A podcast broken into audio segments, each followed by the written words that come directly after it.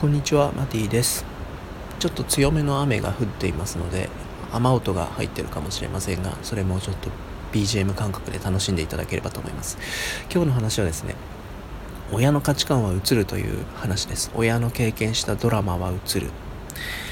えっ、ー、と僕たちは無意識のうちに例えば分かりやすいのが、えー、地方の方言とか口癖別に方言でなくても口癖そういうものは映りますよね。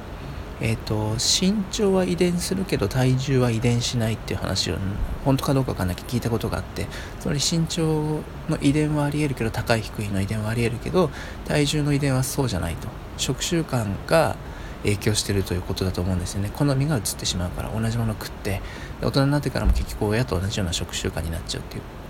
で大学生の時に一人暮らしして感じたんですけどスーパーで買う例えばお菓子かもしれない野菜かもしれない果物かもしれない買うものって親の影響もろに受けてますよね。気づいてないけどなぜかというとちっちゃい頃親と一緒にまあおお母さんと行った人が多いとは思うんだけどお買い物してお野菜買って果物買ってでなんとなくこの金額は手を出しにくいっていうなんとなくの感覚がちゃんとね映ってしまってるんですよね恐ろしいことに。例えばいちごよりはバナナの方が買いやすいとかありませんか、うん、あると思うんですよ。お肉も一番いいお肉ではなくてみたいな。だからやっぱりあのたとえその影響したのが幼稚園児とか小学生の低学年中学年に一緒に買い物に行っていたとしても映るんですよねちゃんと。どの牛乳どのランクの牛乳を買うかとかさ。お菓子もいくらまでチョコレートに出せるかとかね。なんとなく映っちゃう。だからそのことに気づかずに30代40代ってなっていくと完全に親の人生のコピーなんですよね。えっ、ー、と「アナ雪」に対して「アナ雪2」みたいな、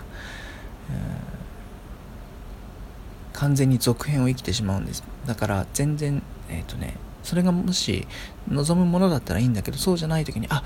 親の影響を受けてるんだって気づいてそのドラマを終えていかないと自分の物語が本当の自分の物語が始まっていかない。親のバージョン2なんですよね。iPhone6 に対して iPhone7 iPhone8 に対して、え、9はなかったから iPhone10 っていうバージョンアップでしかないんですよ。だから基本的な構造は同じなんです。その iPhone が魅力的な状態、完璧な状態だったら、よりいい状態だったら、バージョンアップでいいけど、自分はもっとこういう人生生きたいという時に何が邪魔になるかというと、親の生き方なんです。僕らが幼稚園児、小学生、中学生の頃に吸収してしまった親の言葉、感情、両親のやり取り、親が口にしていたこと、親の食習慣、つまり親の経済水準、親の働き方親の金銭感覚親の休み方親の考え方親の人間関係親のパートナーシップなんですよね。これを僕たち最も重要な時期に気づかない形で吸収してるんです。大学生の時に僕は自分でリンゴの皮を剥くようになったんだけど包丁で、まあ、なんかさらっとできたんですよ。でよく考えてみると小学生の頃に、まあ、お母さんこたつに入りながらお母さんがこうリンゴの皮むいて包丁で剥いてくれた。あの動作が自分はその時一切包丁持たなかったけど目で見ていたんですよね。それが再現できる。それはポジティブな例ですよね。だから親がさ絵が上手だったりすると自分も絵が上手になっちゃう。親が音楽家だと自分も音楽が好きになっちゃうとかありますよね。親が料理上手だとその影響を受ける。そういうふうに無意識のうちに良くも悪くも影響を受けてる。だからポジティブな部分は感謝する。でもネガティブな部分はあこういうのも受け取っちゃったんだって言って気づいてやり直していく。そっか。こういうわけで自分もそういう変えたいけど染みついちゃった習慣があるんだって気づけばそれをデトックスリリースしていくことができます。30 20代30代40代になって僕たちが超えられない習慣深い抵抗というのは親からもらったものである可能性が高いです。それに気づけばそれを手放していくことができるという話でした。